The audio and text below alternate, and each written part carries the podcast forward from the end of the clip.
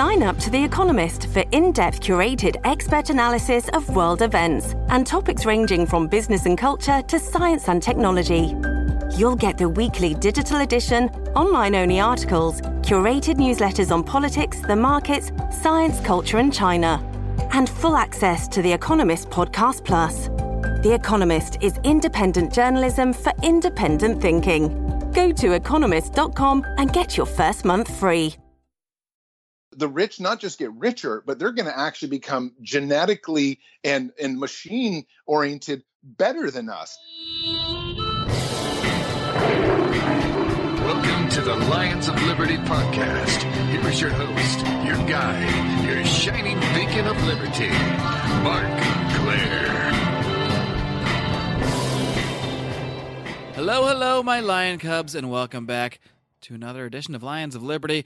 And boy, if I do say so myself, and I do, I've got a really interesting interview for you today in this, the 287th episode of this program, and that means you can find today's show notes featuring links to all sorts of things that we discuss in the show over at lionsofliberty.com/287. And before I dive into things with my guest today, I want to take a second to remind you that if you want to see this show grow and expand and blow the F up here in 2017, you can help us do so by becoming a member of the Lions of Liberty Pride. That'll give you access to all sorts of exclusive audio content like the Conspiracy Corner, which you just released this past weekend for subscribers only. Boy, did we have fun doing that one. You can learn everything you need to know by heading over to lionsofliberty.com/support. Today's guest is a journalist, having worked as an on-camera reporter for the National Geographic Channel. Many consider him responsible for the popularization of the transhumanist movement, and we'll get more into just what that is during the interview. He is the founder of the Transhumanist Party, under which he ran for president in 2016, and he has recently announced his candidacy for the California governorship in 2018, and he's running for that office as a libertarian. I am very pleased to welcome Mr. Zoltan Istvan. Zoltan, are you ready to roar? Indeed, I am. Indeed, I am. All righty, Zoltan. And we'll talk more about your run for California governorship. Like I said, you're running as a libertarian, so that's going to be of interest to a large portion of the audience of this program. But, you know, the big issue you're associated with is transhumanism. And I really want to dig into that. But before we get too far there, I just want to make sure everyone is on the same page, because not everybody out there may be familiar with that term. So why don't you just start by telling us exactly what is the concept behind transhumanism? Sure. Well, transhumanism is a social movement of a few million people around the world, and maybe a lot more now. And these people want to use science and technology to radically modify the human being, and also to modify the human experience. So it can be anything from kind of like exoskeleton suits that would get a disabled person out of a wheelchair. It could be something like chip implants, so you can replace keys. It could also be something just like driverless cars. But whatever it is, it's radical technology that is redefining what it's like to be a human being.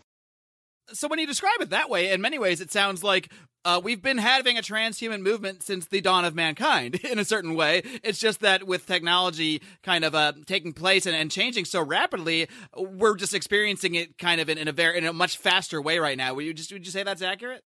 Yeah. Actually, some of the historians of the movement would say that, transhumanism began when we picked up a rock and decided to make it into an axe. But, a lot of other transhumanists would say, well, is flying in a jet airplane 30,000 feet, above the earth, is that transhumanism? But most people really like to think that, it's something like when you put on virtual reality gear. That's really transhuman, because you're kind of transcending your senses and things like that to get into a sort of a different type of reality. So it's something that usually most people say it's really got to be radical technology. It seems to me like the big focus when it comes to transhumanism is really the merging of man with technology, whether it's uploading our consciousness, something extreme like that, or just something as simple as having a robotic arm and that kind of thing. Yeah, no, I would say, that is perhaps, well, there's kind of two avenues out there. A lot of the older school transhumanists, for them, the most important thing is to try to overcome death with science and technology. And they can do that in many different types of ways. But a lot of the younger generation, they're not worried about dying because they're going to live another 80 years or whatever. So they're really interested in the kind of the technology aspects, like the robotic arms that they can now throw a football a mile in length and stuff like that. So yeah, there's really two different types of kind of fields out there, depending on, I guess, almost your demographic and your age group. Right. I want to take the clock back just a minute. And how did you first become so interested in this concept of transhumanism to the point that, I mean, as far as I can tell, you may be literally the world's leading enthusiast on the subject. I mean, you're pumping out articles every week. You're running presidential campaigns to draw attention to the issue. How did you become so passionate about the subject? So, you know, I'd always been interested in science and in technology. And I was kind of one of those kids that, you know, worked on science kits all the time in my childhood.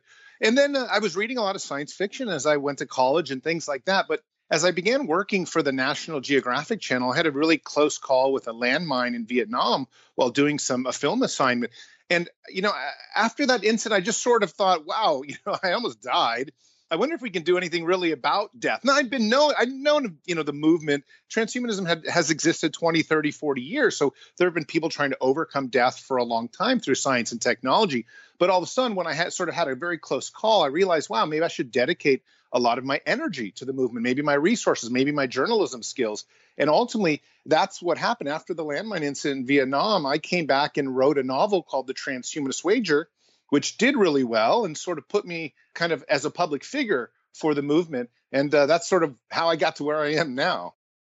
So it took a near-death experience yourself to actually become obsessed with the idea of that we maybe don't need to die ever. I mean, isn't that the ultimate goal of transhumanism, is to be able to extend human life and, if you perfect the process, extend it indefinitely? Yeah. No, I would say, broadly speaking, that is the number one goal, is to kind of perfect life. And, you know, you can, you know, there's a lot of people, you know, can argue what perfection actually is. And in most cases, you know, at least in my case, I would say, well, everybody leaves me perfectly alone so that I can kind of evolve through the universe, doing whatever I am, using whatever technologies I want. And that's sort of the libertarian aspect of it. But other people, you know, have ideas of sort of merging all of humanity into one and becoming like this great cosmic universe. But whatever it is, there's a lot of different factions of transhumanism, but it always involves radical science and technology and improvement. Improvement is sort of the you know, the operating kind of procedure of transhumanism. We just want to improve ourselves. Now, you're not just an enthusiast in the sense that you like to talk about this subject. You, from what I understand, you actually have a chip in your hand, or had a chip in your hand at one point. Is that correct? Yeah, no, I still have a chip in my hand. They're tiny. They're the size of a grain of rice. You can inject them yourself. I got to put in on my presidential campaign bus tour as part of a biohacker kind of event that was put on. And, you know, now when I go surfing or when I go jogging, I don't have to take keys with me because I can open things with this chip in my hand, as long as the you know, the key code is kind of embedded into this to this locking system. You can also start cars. And mine actually, from my 2006 presidential election, if you come close enough to me, my chip will send you off a text message that says, win in 2016. Really? So if I'm walking by Zoltan Istvan and just, like, you know, zoning out, looking at Facebook or something, I might get a text from you, from your hand, from the chip in your hand, telling me to check out your presidential campaign.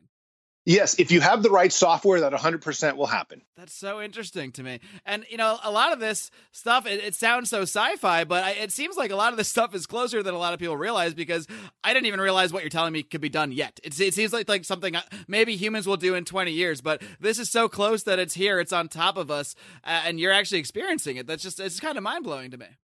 Yeah. You know, a lot of people worry about the chip and privacy things and stuff like that. But a lot of people don't realize that, A, when we say chip, it's not a chip in the sense that it's like you can program it or it's a microchip with a bunch of information. It's really a responder of some sort where you program information into it. And then if you have something out in the environment, it responds directly to you. So it's just really an RFID tag, except a super souped up one.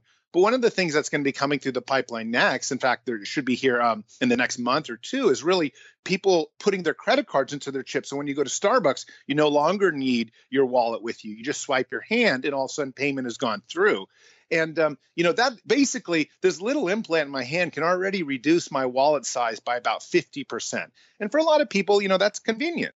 Absolutely. And along with that convenience, of course, comes a lot of the concerns that a lot of people have about this technology. I mean, you might have the extreme where some people just associate a chip in your hand with, you know, the mark of the beast or something like that because of their religious beliefs. And then you have people that just might have maybe more, you know, valid concerns about the police state and the possibility of, well, if you got this chip in your hand and it controls all these devices, well, can that be hacked? Can that be tracked by the government? How much information is going to sort of, you know, become a possible burden for you if you have that on you at all times?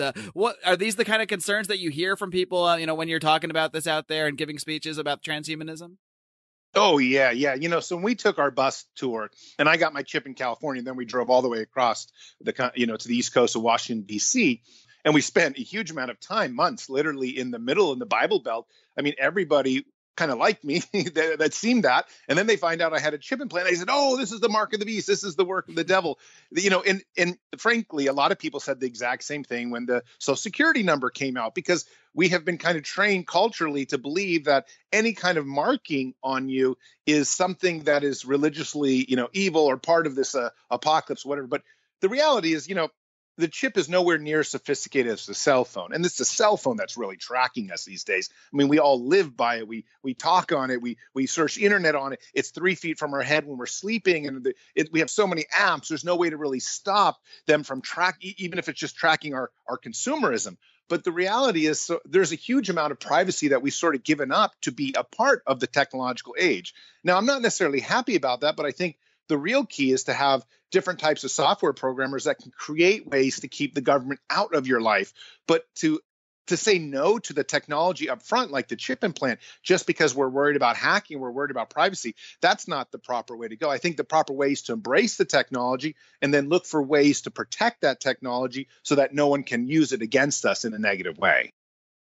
And the timing of this interview is pretty perfect on this subject, because it was just last week that WikiLeaks released the Vault 7 with all of the information about how the CIA is able to use our current technology to track us and spy on people, whether it's smart cars or smart TVs or what have you.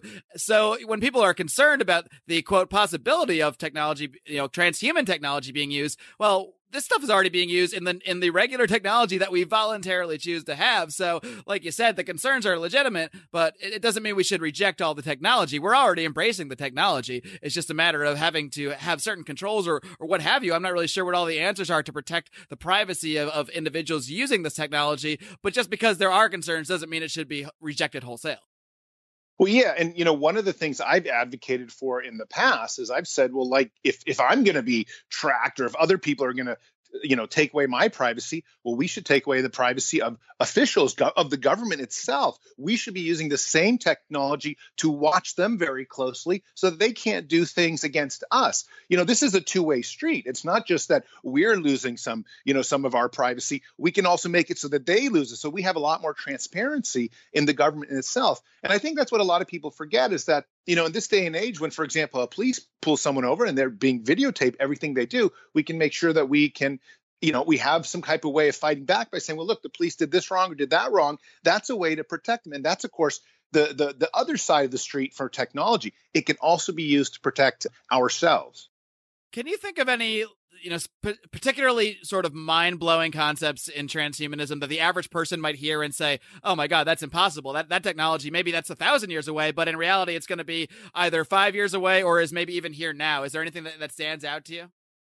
Well, you know, I think the one thing that I deal a lot, well, there's a couple different ones. There's so many amazing stuff, but let's focus on one that almost a little bit with this privacy issue in hand is the robotic eye. There are about 6 universities or companies around the world spending tens of millions, probably hundreds of millions of dollars cumulatively on the robotic eye, because we have 2 eyes as human beings, and we're going to be able to create eyes very soon. We already have them. I mean, blindness essentially, if you have access to the technology, doesn't fully exist anymore, because we have now ways to put in some kind of filming device that can tie right into your optic nerve, and then you can retrain your brain to see light. So blindness in certain ways no longer exists, and probably in 2 years will not exist whatsoever.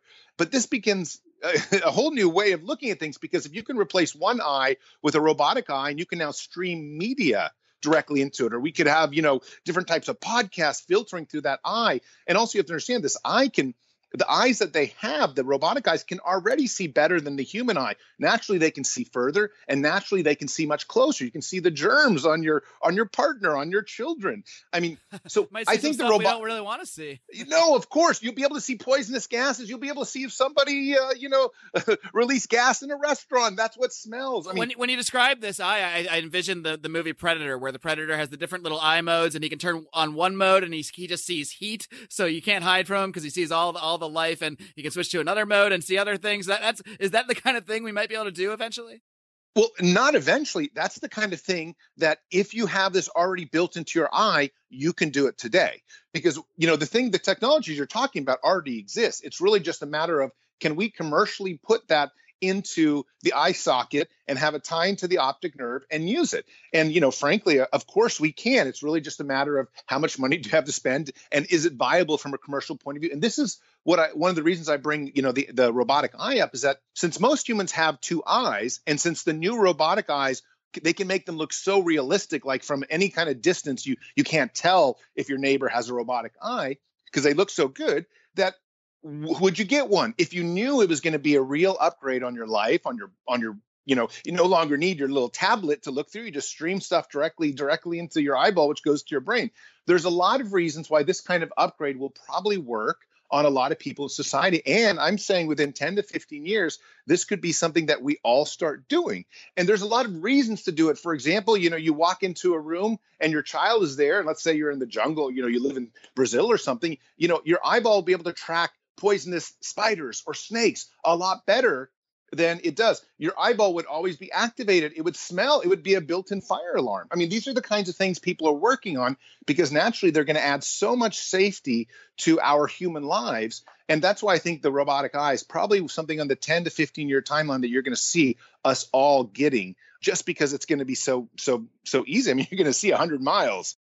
Is there a concern, I guess, about, people talk about income inequality. It's a very big political issue, as you know. But at some point, we might actually see sort of like, if we just want to stay on the eye thing for a second, you could start with, say, eye inequality, where all the richest people in our society have these amazing, perfect eyes, and they buy them for all their children. And now they have this huge advantage over, maybe the other 95% that can't afford them yet. And then you might see the same thing with any sort of technology. I mean, if you talk about gene editing a lot, you can maybe even eventually edit our genes, so we're just smarter if we have that technology. Do you see any danger in all of this technology sort of falling into maybe what people would call the 1%? I would call more like the 0.00001%. Is there a danger of them sort of maybe hoarding this technology and almost creating like a separate species where one set of humans has greater technology, greater IQs, and can sort of dominate over the rest of them? And that is, of course, that's a very sci-fi scenario, but you did get into this from science fiction. So no, you've probably heard it before. On my campaign trail, there are two questions I always got asked, and I'm still getting asked them all the time. The first is, well, if everyone lives, indefinitely, won't we have overpopulation? We can address that one later. But the second one is about inequality, because naturally everybody's worried that the rich are going to get this stuff first, and they literally leave us behind. And frankly, I think it's a realistic worry. And, it's one of the reasons why even though I'm running for governor as a libertarian, I've told people I still maintain that I'm sort of a left-leaning libertarian, because it's not because I want to be that way. It's because I worry that incrementally the rich not just get richer, but they're going to actually become genetically and machine-oriented better than us. And that those advantages are going to be coupled on top of their wealth. If you think it's a free, market right now, at some point it won't be free, because you'll be dealing with someone whose IQ is always 200, as opposed to ours, the average being 115 or 107 or whatever it is. And, is that correct? And you have to ask yourself, well, at some point, what if they become a super species and we become almost like gorillas to that 1%? Does the government step in? Do libertarians step in? And these are very tough questions for libertarians. It would be almost like you're constantly playing chess against the world's smartest computer that knows your every move, and you can never possibly catch up if you don't have that same computer. Yes, and what if that person controls your rent? He controls where you get your food from. I mean, he controls your life. These are your children's school. This is when it becomes very, I think, dangerous. And at some point, you know, we must step in and say, well, at least we must try to make the playing field as equal as possible. And it's not because I want to do that. I would rather just leave it a completely open market. But if we do that, and all of a sudden one side of the species, you know, humanity takes off and leaves everyone else behind to be some subspecies, that's not fair. You know, people ask me all the time about artificial intelligence, and they say, should we support it? And I say, yes, we should support artificial intelligence to the point when it becomes about 95% our capacity, and then we should stop. Because I see no reason on planet Earth to have a species that's twice as smart as me. I just don't think that's going to end well. Well, you know, we're smarter than almost every other creature on the planet, and you know, look who dominates them. So yeah, and look at what we've done to the planet environmentally, and look how we just hunt species down. We make them go extinct. We have to be careful. Even as libertarians, we have to be careful, because at some point the free market really can be dangerous in a very in the techno kind of futurist world we're discussing, where change happens so rapidly. I think that's one of the biggest differences about transhumanism today versus, let's say, 10 years ago, is the change of scientific progress is amazingly quick. Like 3 years ago, we were talking about driverless cars, how cool it'd be. Now we see the Teslas on the road, you know, and that's just what we see today. Now, probably 3 or 4 years, we're going to have robots opening our front doors. I have a robot in my house. It can do 1,000 different things. I mean, the world is changing. Is that an actual physical robot with like arms and legs, or? Yes. It's about 4.5 feet tall. I took it on my bus trip during my presidential campaign. And at the time it was like the most sophisticated robot that you could buy for around, you know, $500. And frankly, it does it has basic AI in it. It can do basic answers. Okay. It's already 2 years later. It's already obsolete. Do you have a name for this robot? Yes, his name is Jethro, named after the protagonist of my my novel, The Transhumanist Wager. It's so funny because in some ways it sounds so crazy for someone to have, you know, a robot butler or whatever. I don't know if you call it a butler, but that's how I envision it. I remember watching the movie Rocky IV when I was maybe 8 years old, and they had a robot butler. So this is, and obviously they probably had way better technology even back then. So you can only imagine what kind of technology exists that we can't even access yet. It's really mind blowing. Oh, no, I mean, you know, this thing can do things like basically teach your kids and play with your kids and stuff like that. Yeah. But, you know, it's what's happening is what's crazy is how fast in 2 years the market has changed and it becomes more sophisticated. And now science grows exponentially. So whatever happened in 2 years is now going to happen 1 year. And then after that's going to happen in half a year, and so on and so on. And I think a lot of people don't realize how fast the world is changing. You know, genetic editing is perhaps the most important science now of the 21st century. We didn't even know about it 2 years ago, basically. And now all of a sudden we're talking about eradicating malaria from the face of the earth using genetic editing. And in some ways that's wonderful, but at the same time it's, wow, we've had 750,000 deaths from malaria every year, and all of a sudden we have the possibility to stop that. But it's a very serious power in our hands, because we can also augment our intelligence. And the Chinese are working on it. The Americans aren't, though, because we have a moratorium on that type of research, unfortunately. But you can see how crazy and how fast some of this technology is. This is one of the reasons why I'm running for governor, is because I'm trying to be the very first person to create a lot of the libertarian policy on it, so that hopefully we don't get stuck with a bunch of moratoriums, or we don't get stuck in a religious culture that's afraid of this stuff. We can move forward with it, but, you know, probably cautiously. I'm going to say cautiously myself, but I'm still a techno-optimist. I still want to push forward with it all. Now, Zoltan, I want to dig a little bit further into just how this concept of transhumanism intersects with the ideas of liberty. We're going to do that in just a minute after a quick word from today's sponsors. Hey guys, this is Roger Paxton, and if you're fed up with the government running every single aspect of your life, but you're not listening to the Lava Flow podcast yet, then what's wrong with you? Check us out at thelavaflow.com, or just go back to sucking up to the government. The Lava Flow podcast, striking the root every single episode. This is Chris Spangle, and I am the host of We Are Libertarians, which you can find in iTunes, Google Play, or at WeAreLibertarians.com. We are a podcast that brings you all of the irreverence that modern politics deserves by examining current events from a libertarian perspective. So please, check us out at WeAreLibertarians.com. Hey everyone, the Johnny Rocket Launchpad is Liberty. Each week we strive to bring you the best guests in talk radio. The Junior Market Launchpad delivers weekly interviews of noteworthy politicians, experts, and activists. The Junior Rocket Launchpad is bringing the party to the Libertarian Party and launching ideas in your direction. Check us out at JohnnyRocketLaunchpad.com, and you can hear me, Kurt Nelson, and the beautiful Heather Nixon talk about the ideas of liberty, rock and roll.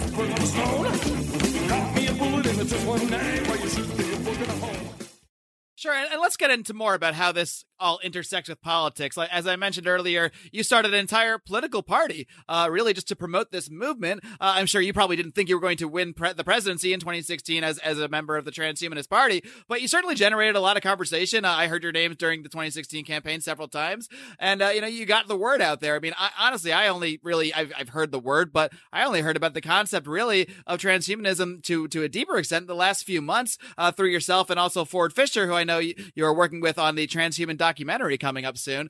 He's a past guest on this program, and I've really dug into it since then, and I can tell you're as excited today as I am just learning more about it now, but it sounds like you've had this excitement for the whole time you've been involved in this movement, ever since you almost got killed by that landmine and started digging into it. So I mean, it's definitely kind of contagious, your excitement about this. Well, cool. Let me just tell you a personal story for one of the reasons why I'm excited about it. Unfortunately, my father is around 72, 73 years old. He just had his fourth heart attack, and he's certainly not going to live much longer, not more than a few months or max a year or two, whatever. But, after his fourth heart attack, he's been kept alive through a lot of radical technology. He had his first heart attack when he was 51, about 22, 23 years ago. All this stuff for replacing, putting valves inside to replace veins and arteries and bypasses and stuff like this, 15, 20 years ago, and now even today, what they're doing, this is all very transhumanist technology. And of course, they're also working on an artificial heart. In case don't know, a third of everybody you know will die from heart disease or a heart attack or something related to the heart. And it's a pump. Why don't we create an artificial pump and stick it in everybody, and then we can save those third of the people? But when you have a family member that's very close to perishing, you love him, you don't want that to happen, you look for ways to overcome that. Especially in my case, is I don't believe in an afterlife. I it's not that I'm a hardcore atheist, but I'm just someone who's, I don't believe in something afterwards. And maybe there is, but you haven't seen anything, in the world that we live in that can tell you that it's there. Of course. And so, my father's sort of in that same boat. He feels the same way. But it's been great that we've been able to give him these extra decades. And I wish we could give him more extra decades. In fact, if we just spent more money and believed that we could do this and had more people try to, innovate in terms of technology and science, we will at some point make it so that people don't have to probably die at all. And, that's very controversial for some people, but that's really the core of why I'm excited about transhumanism. I got two children. I got a 2-year-old and a 6-year-old. I mean, the worst thing in the world you can ever imagine is someone having cancer and having to die. Well, the people that are out there fighting those things are the real heroes of society. I mean, they're saving lives. Like I said, the person who invented genetic editing can now save 750,000 lives. I mean, give that person a Nobel Prize. I mean, this is incredible stuff from a humanitarian perspective. So what are some of the biggest issues, as you said, that you're running to as a governor for California, as a libertarian, and you're doing so again to maybe lead the way in crafting a lot of policies related to transhumanism? So what are some of the biggest political issues that you think this technology will bring up, and how would you go about addressing some of them? Well, so the one that I keep getting myself in trouble for, of course, in both the Libertarian Party and just with friends, libertarian friends, is that I already know where you're going with this. I'm going to let you try to hang yourself instead of making me do it. Good. Is essentially, look, automation, robots, software, they're taking jobs. When Trump says, oh, we're going to bring back jobs or immigrants are taking jobs, that's not the truth. That's not the truth at all. The truth are jobs are being lost to automation and to technology, and that's not going to go away. In fact, that's going to increase. We have millions and millions of jobs that will be lost probably in the next 24 months because of automation, and after that, tens of millions of jobs. So what do you do with all these people who have lost their jobs and probably cannot be retrained in time with a new job, because then some robot will take that job? And so, one of the major platforms of both my 2006 presidency as well as the gubernatorial race I'm in now in California is to support a basic income of some sort. Now, for libertarians, that's a very controversial idea because some libertarians in the past have supported, some notable ones. But at the same time, there have been various different versions. And of course, I would have a version that would not raise taxes, would take money from the military, would take money from mostly, I think, from some of the federal natural resources that the government is holding, $125 trillion worth, and try to give that money, monetize our country and give that directly to people who have lost their jobs so that they do not revolt. They do not cause civil strife. Because I can tell you, in 2 or 3 years, when 4 million truck drivers, and these are grown men, you know, driving trucks, and many of them bear guns, they're tough guys. When you take away their jobs and don't give them anything in return, they're not just going to sit down. We need a policy in place, not just in California, but in America, that will make it so that people, when they lose their jobs to robots, have something else to look forward to. And it probably won't be working anymore. So, what do you think that humans are going to do once technology sort of runs everything almost automatically? I know there's a lot of kind of free market people, free market economists who have broken this stuff down. And a lot of them will argue that, over time, the greater technology, even if you're losing jobs right now, you're freeing up so much human productivity that it's not a bad thing that you don't need to expend human labor to make a car or what have you. And I tend to agree with that in the long term, but I do see that there is this short-term problem that at the very minimum that's going to occur. You're not going to have a 55-year-old guy who's been trucking all his life, making six figures, suddenly lose that job, and he's not going to suddenly acquire necessarily the new skills that he needs to live out the last 10 years of his career. So there is some need. I don't know if your solution is the one, but it certainly is a problem that will need to be addressed somehow. Yeah, no, and there's no question. And I'm not trying to say that I have the best solution. No, and also I want to tell everyone out there that there are so many different forms of basic income. I mean, Richard Nixon almost passed one during his presidency. There are many different forms. There are negative taxes and stuff like that, various libertarian versions out there. Some are just purely socialist, that sound crazy, that would bankrupt the country. But there are ones out there that I think can balance what's happening. But one thing I often point out is that people think that, it's worked out so far that in our economy, all the technology has always created new wealth and new jobs. But what's happening is inequality is growing. And we kind of go back to that same dilemma we had earlier in the podcast, which was, what if the 1% end up with everything, including all that technology, to make themselves something more special than us? At some point, libertarians will have to say, well, the great majority of us are not that 1%. So what do we do? It's the same idea of why we despise tyrants. We don't want someone having power over us, nor do we want the 1% to have power over us. Equality is kind of the backbone of a lot of the libertarian ideology out there. So we need to sort of insist on it. Now, again, a lot of the ideas that I put out with the basic income would tap into the federal natural resources out there, which are, worth huge amounts of money, about 5 or 6 times the national debt. We could wipe out the debt with it. We could monetize the land and give it to the people. It belongs to the people after all. And that could pay for a basic income for literally decades and generations to come. So that's one way I would do it. The problem is it may not be actually enough for a living standard. So we still are going to have to come up with other ways.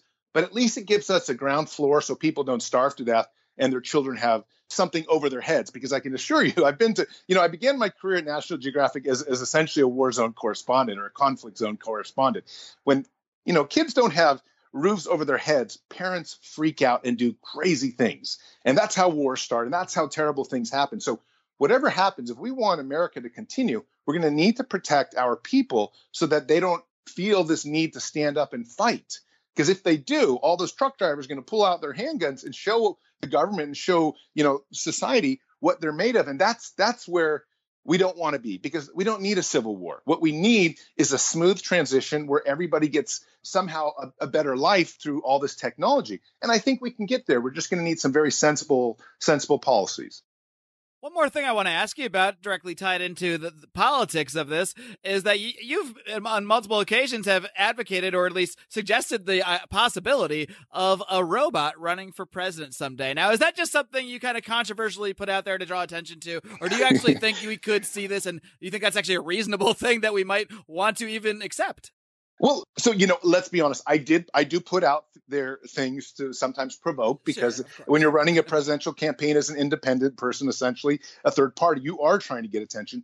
But let's be honest, they have a new competition. I think it's a $5 million purse for the best robot that can give a TED talk by 2020. Now, that's 3 years away. Now, if you've heard TED Talks, they're incredibly complicated. So you could have a, you know, ask a robot a question, and it would then say, okay, and then give you a 20-minute TED Talk. We are, and that's in 2020. And mind you, that's 36 months. So the point is, it's very, very likely by 2028, we will have machines that are at least as smart as human beings, if we allow that to happen. There might be some regulations put in or whatnot. One thing we might be able to do is program a machine that is as smart as us to be truly altruistic in the sense that no president has ever been like that. It would only do, from a statistical point of view, what is in the best interest of the people, given the maximum amount of people. Let's say we, you know, put libertarian philosophies in it and they've just said, this is what we're going to do. Well, you know, I mean, that's essentially what they're doing in many hedge funds these days, where AI is taking over the trading and working off algorithms that are just designed to make as much money as possible. Well, we could do something saying we want to make as much prosperity, given all these parameters, for Americans. It's very possible by 2028 we'll have that. The real question is, will we allow that? Will we want that as a human species? And this is the, you know, this comes into this kind of crazy world we're about to enter in 10 years' time, where how far do we actually merge with machines?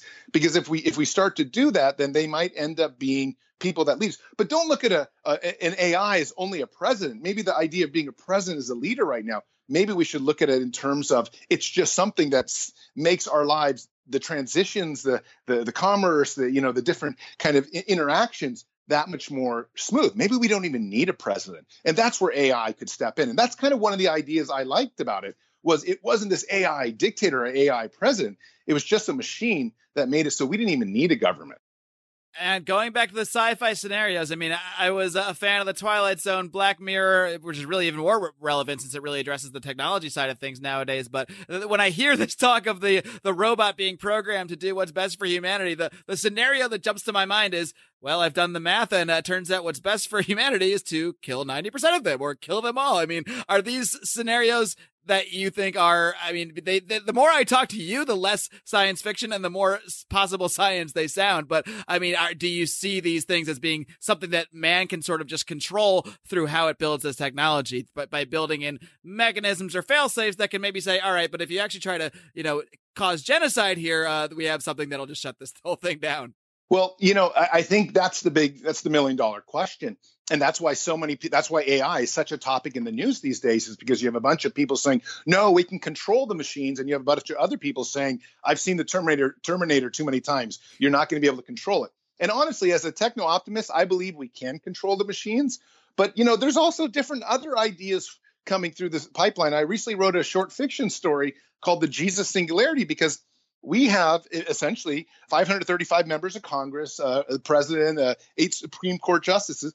Everybody believes in religion. There's a very strong chance that any type of AI that comes into being, and the military is certainly leading the way. I've been consulting with the U.S. Navy. They would be interested in probably giving it some of its Judeo-Christian values. Now, when you say that, you mean, what do you mean, like teaching it the Bible or teaching it this? And this is when you get into this incredible idea of like, wow, are we recreating another human being in this machine? And is it going to be full of all the same, issues that we have, psychological issues? Can you program a machine to hate and love and these kinds of things?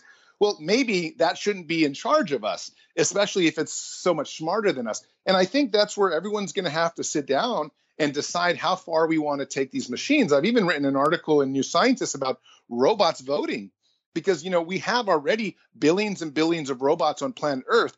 But in 10 years, with various upgrades, those robots are probably going to be pretty sophisticated, at least as sophisticated as a 18-year-old person, which would have voting rights in America. Do you give the billions of robots in America voting rights? What states do they vote in? Does that change the presidential election? Does gerrymandering come into effect? I mean, the world we're entering in is so complex that I think the next 10 years will be something that's certainly the most interesting time in history. And we're going to, as a society, we're going to have to look forward and try to deal with all this, because it is scary stuff. Well, you think gerrymandering's bad now. Wait till the robots are just, you know, running their algorithms and calculating the perfect district so that they never lose their robot election. And of course, and what do you do with your Echo, or what do you do with your iPhone when the server's in Nebraska, but you're sitting in California? You know, and where does that belong? I mean, the whole thing you know, it dissolves, and what we've been used to the last, you know, few hundred years. I mean, it gets so amazingly complex. And I think what happens is then you get somebody like Trump in office, and he's talking about very basic things like, you know, building a wall to keep immigrants out, or, you know, we need to bring back jobs to the manufacturing. I mean, this is not what's happening with the world. What's happening with the world is 20 miles from me in Silicon Valley, and they're working on neural prosthetics where you can literally use telepathy to control your iPhone, or you can fly drones with your mind, or you can trade stocks with your mind, or you have robotic eyes that are connected to these things.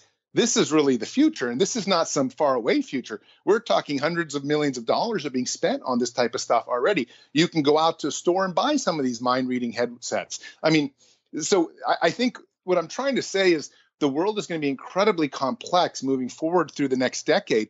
But we, you know, as libertarians and as just everybody in general, has to stand up and face these issues and ask these questions. Most importantly, I think we have to ask these questions because they are going to be challenging. Well, I think what you hit on there is key. I mean, we might not all have all the answers. You don't claim to have all the answers, but this technology is here. It's not even just on the way. It's here, and it's going to continue to be here in many different forms. So we can either ignore it, or we can at least start talking about how these things are going to be addressed politically or what have you. So I'm so glad that you are out there, Zoltan, on the forefront and trying to bring attention to this issue and how we're going to sort of tackle this stuff as a society. So before I let you go, why don't you give everybody out there some more information about how they can find your work and everything else you've got going on, whether it's your articles and that sort of thing, and as well as, of course, your run for the California governorship, how they can find out more about that. Sure. Well, just so your listeners know, you know, I began my futures career by writing a novel called The Transhumanist Wager, which has now officially been compared over 1,000 times in writing to Atlas Shrugged. So it's very much an Ayn Rand-esque, but a futurist thing like that. So check out that book on Amazon, The Transhumanist Wager. And to find out more information about me, just go to ZoltanIshman.com. I have a huge amount of my videos, a lot of my articles. I'm a columnist at Vice, Huffington Post, places like that. So I'm always putting out new articles, and find me on social media and say hello. All right. Well, Zoltan, obviously you're going to be in the political eye, especially for me out here in California. So we'll definitely keep an eye on your campaign and everything you're doing with the transhuman movement. And we'll definitely keep in touch. So keep up all the great work. Hey, thanks so much. And thanks so much for having me on your podcast. You got it, man. Thanks a lot. Take care. Keep on roaring.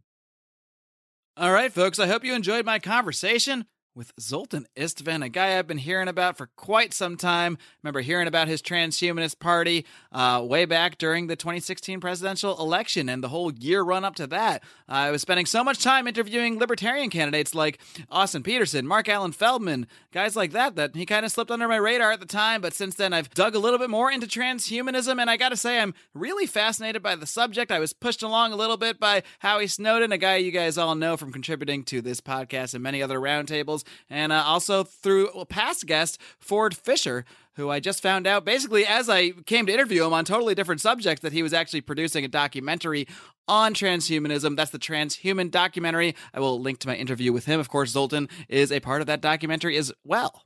It certainly gives us a lot to ponder, and I know not everybody out there is going to see Zoltan's political worldview as entirely libertarian in nature, but in many ways, a lot of these concepts of transhumanism, I believe, are going to line up with greater freedom for people. Of course, there's always that risk of freedom, what seems like freedom, quickly turning into totalitarianism. So as with all technology, we just got to be on the lookout for how it's used, how it can hinder individual rights, and how it can maybe even make people have a little more liberty in life. And while you guys ponder that, we're going to take a minute to dig back into the Liberty mailbag and answer a few letters of liberty.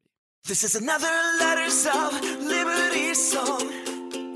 That last one I wrote was a downer. It somehow just fell wrong. The Lions said they didn't like it. I'm not sure if that's true. So I'm going to keep on writing till I find the one they do. So please help me. My poor life choices.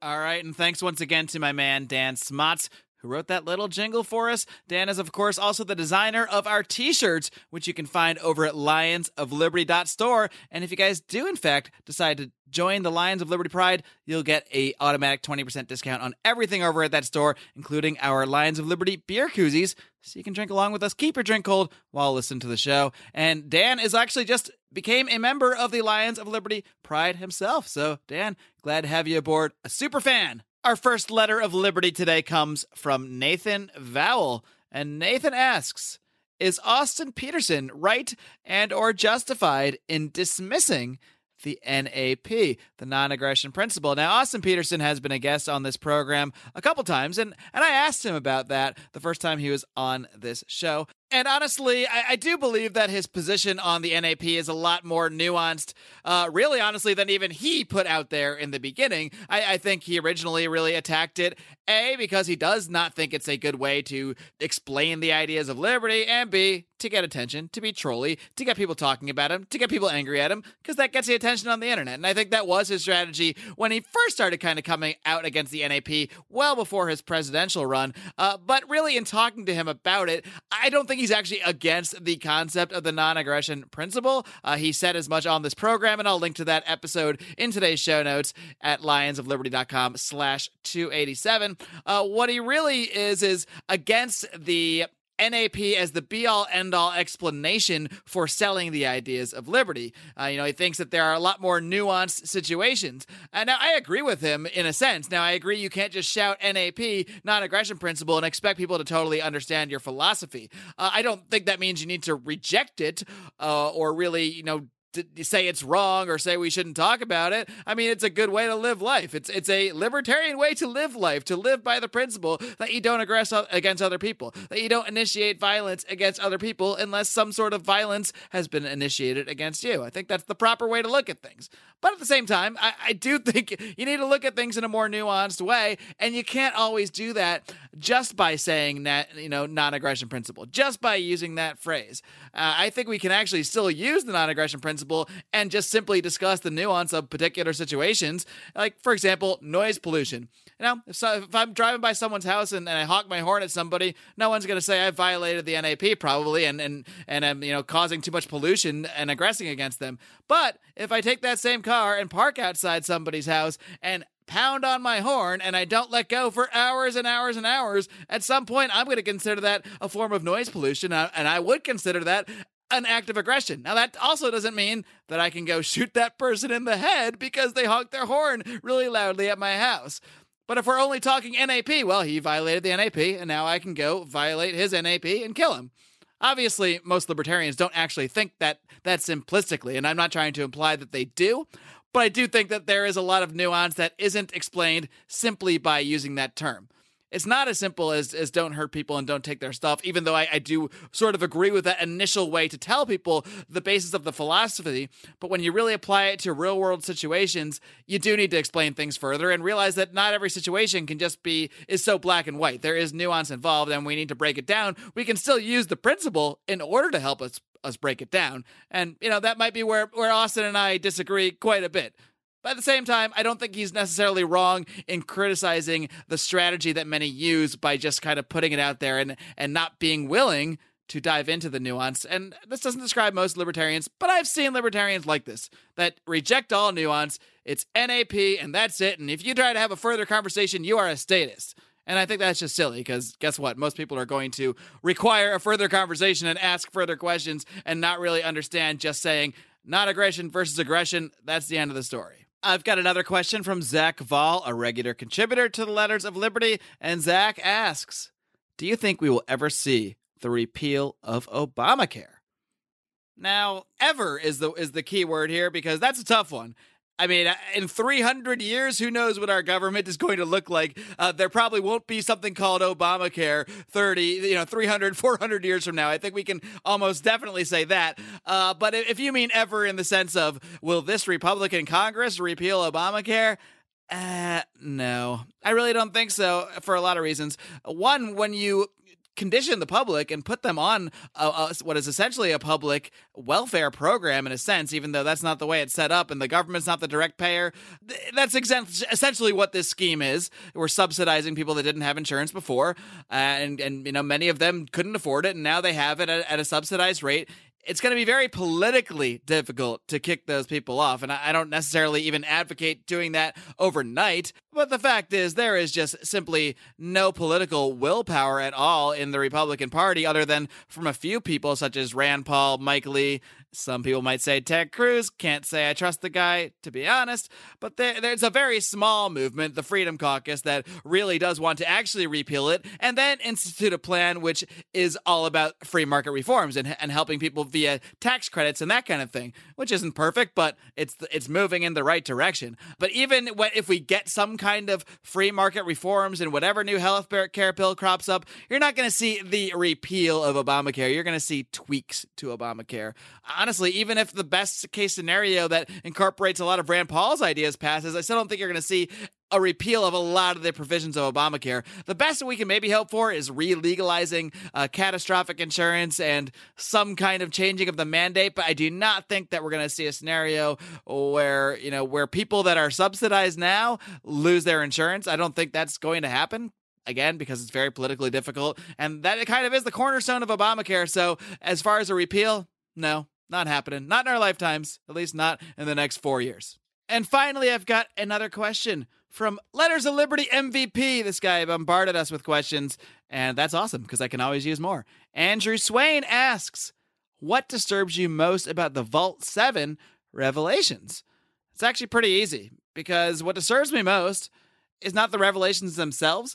I think that everything released in at least this first part, we've only seen year zero. We've only seen the 1% of this Vault 7 CIA stuff so far. So there's a lot more to come. But what we've seen so far, a lot of it is all stuff that I think a lot of libertarians, maybe some kooky conspiracy folks, might have already believed was happening. This just confirmed that the technology exists and that the CIA was more than willing to use it. The technology to spy on us through our smart devices, through our Amazon Alexa, which you can also listen to the Lions of Liberty podcast on, I'd like to point out, through smart cars, through smart TVs. A lot of people that are in tune with this stuff, you know, are not exactly surprised and blown away by it. But it should be really disturbing. It should especially be disturbing to people that aren't like us, that aren't, you know, the nerds that are buried in this stuff already. But that's the most disturbing thing about it, is that no one's disturbed, other than people that are already horrified, already talking about this stuff for years and years and years. Those people are disturbed, but there's not really new people that I've seen that are disturbed. Either people are still ignorant about it because it's not talked about on CNN, and a lot of people still get their information from CNN. I'm sorry if I sound like Donald Trump, but it's fake news, my friends. It is fake news propaganda, the majority of the reporting from CNN and these mainstream outlets. That's why we're seeing such a resurgence, or a original surgence, I guess you might say, of alternative media, of what many people call fake news.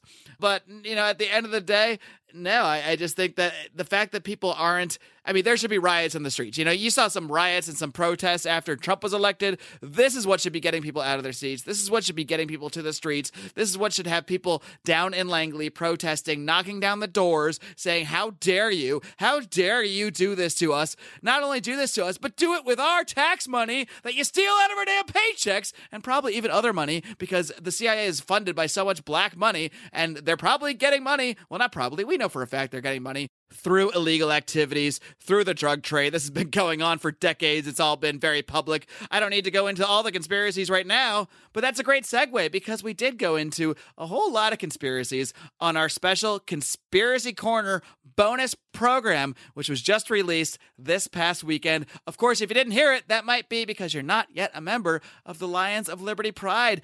Anybody who joins up for only $5 a month. And by the way, we give you guys 12 to 15 free podcasts a month. You're going to get those even if you don't sign up. But if you do toss us $5 or more a month, you're going to get access to our bonus audio, which so far includes a blooper reel. We're also going to have an extra Felony Friday bonus roundtable coming up, and just released this past weekend, the Conspiracy Corner, where we get into all sorts of conspiracies. The theoretical topic was George Bush and his foreknowledge of 9/11, if there was any, and we kind of went all over the place. We talked about just about everything. We touched on O.J. Simpson, on the Oklahoma City bombing. We touched on all sorts of stuff. You're going to have to become a member of the Lions of Liberty Pride to hear it. So head on over to lionsofliberty.com/support and check it out, guys. It's been a blast. Don't forget, This is only a third of what you get every single week here at the Lions of Liberty podcast. You also get Brian McWilliams this coming Wednesday with Electric Liberty Land. He'll look at all sorts of comedy, culture, and liberty-related stuff for you.